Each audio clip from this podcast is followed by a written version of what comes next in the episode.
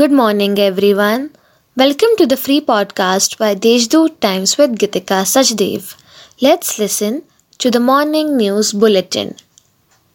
Residents all over the district are celebrating the festival of Makar Sankranti today. Known by different names, it is a festival dedicated to the deity Surya. This festival marks the beginning of the new harvest season. People celebrate this day by exchanging greetings, distributing Tilgul laddus, and flying kites. In the BEST initiative in Mumbai, ST buses from Mumbai, Thane, and Palghar divisions have been called for the service of passengers.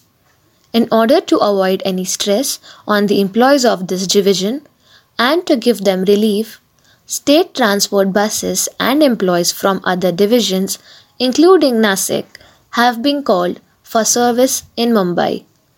A total of 65 buses have been provided by the Nasik division for this service. The wait for the COVID 19 vaccine is finally over. Nasik district received as many as 43,440 doses of the Oxford COVID 19 vaccine, Covishield, from the Pune based Serum Institute of India on Wednesday, as informed by District Collector Suraj Mandhare.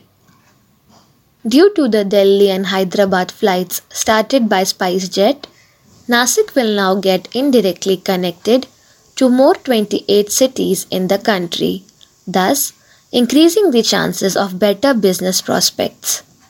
The Delhi and Hyderabad airports are now connected to 28 more cities. This will benefit Nasik due to its air service at these two places. That's all for today's main news. For more details, subscribe to deshdoot.com.